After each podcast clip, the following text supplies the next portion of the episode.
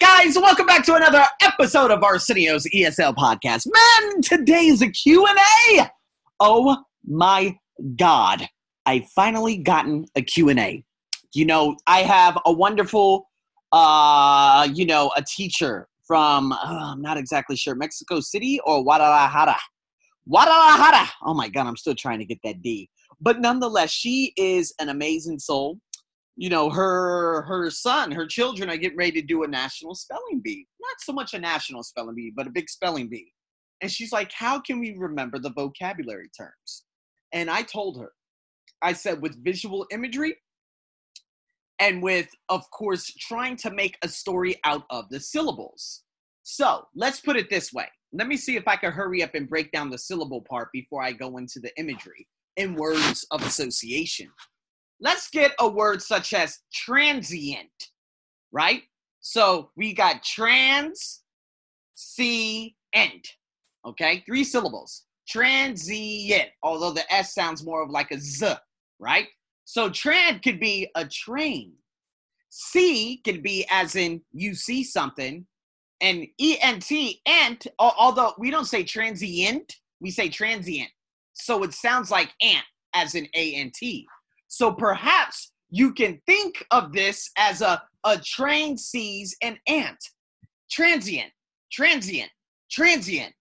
You could do the remembering of the vocabulary terms by, again, like breaking down each syllable and making a vocabulary for each one out of it that tells a story. That's number one. Number two, visual imagery is very, very important. So let me give you an example. There was a time that I was speaking on my ESL podcast. Uh, I posted like an Instagram TV, and it was about um, what had happened with this lady. Now we call them janitors out there in America. This specific lady goes by the name of Mayban. Okay, Mayban in Thai that means like a janitor or a maid that cleans different things. Now, again, we have a homemade, we have a maid that actually stays at home. Uh, we have janitors who clean up schools. So, this is what we would view her as her role, her job in America, a janitor. So, here in Thailand, they call her a Maeban. Now, the reason why I remember Maeban so much is because I had a little bit of a problem with the Maeban.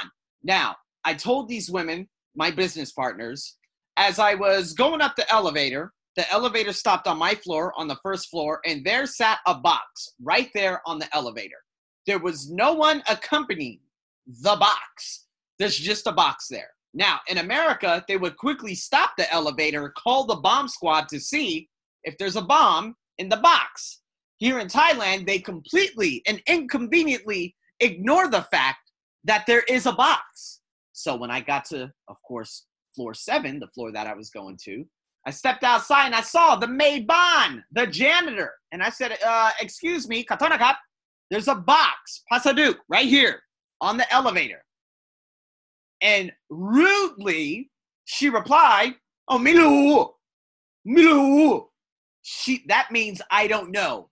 But can you just imagine being in America telling someone, Excuse me, there is a package sitting on the elevator and they say, I don't know, that would make you get very angry, right? And I'm like, oh my God, who the hell does she think she talking to? So I went to the business people who have their office right around the corner, and I told them the story. I said, you better what? You better, you better say, I'm gonna do. Hey, I'm not a bad person. I don't like doing bad things, but I know she cleans the bathroom. Don't think I won't go in there get all that liquid soap and throw that shit all over the walls and the mirrors.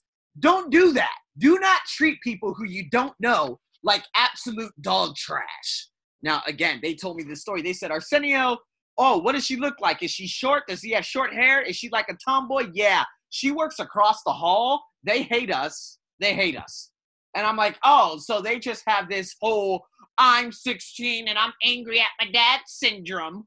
Like, I don't give a damn. You could be mad, you could be angry. You will treat me with respect.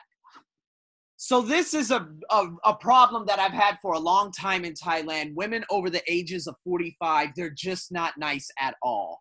I'm not saying all of them, okay? But I've never had someone come up to me like they have in Australia and say, "Oh my God, those flowers, they're so nice." You know what I mean? Uh, my, my my Aussie accent is terrible. Um, but you guys get what I'm saying. Now, going back to this story. Now you know that I'm a storyteller. Meban, it's easy for me to remember because I have an emotional experience towards a Meban. Now, that's how I remember that vocabulary term in Thai because I remember a rude ass, they call her a manupa, basically a grumpy old, the end of the world type of woman. And there are millions out here in Thailand. So your goal is just to stay away from them. All right, if you can. so uh yeah, in terms of the ridiculous Maybon, this is how I remember vocabulary terms, visual imagery.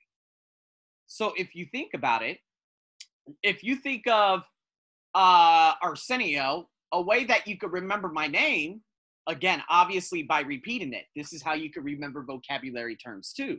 So let's say Barbara, I'm terrible with names, but it's because I choose to be terrible with names.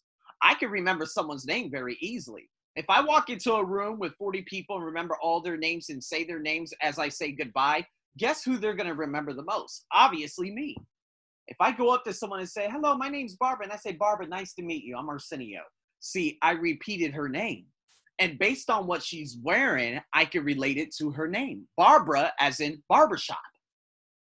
You see what I mean? That's a word of association. Um, another one could be, uh, what is it? Arsenio, uh, and a word of association that could be obviously laughter.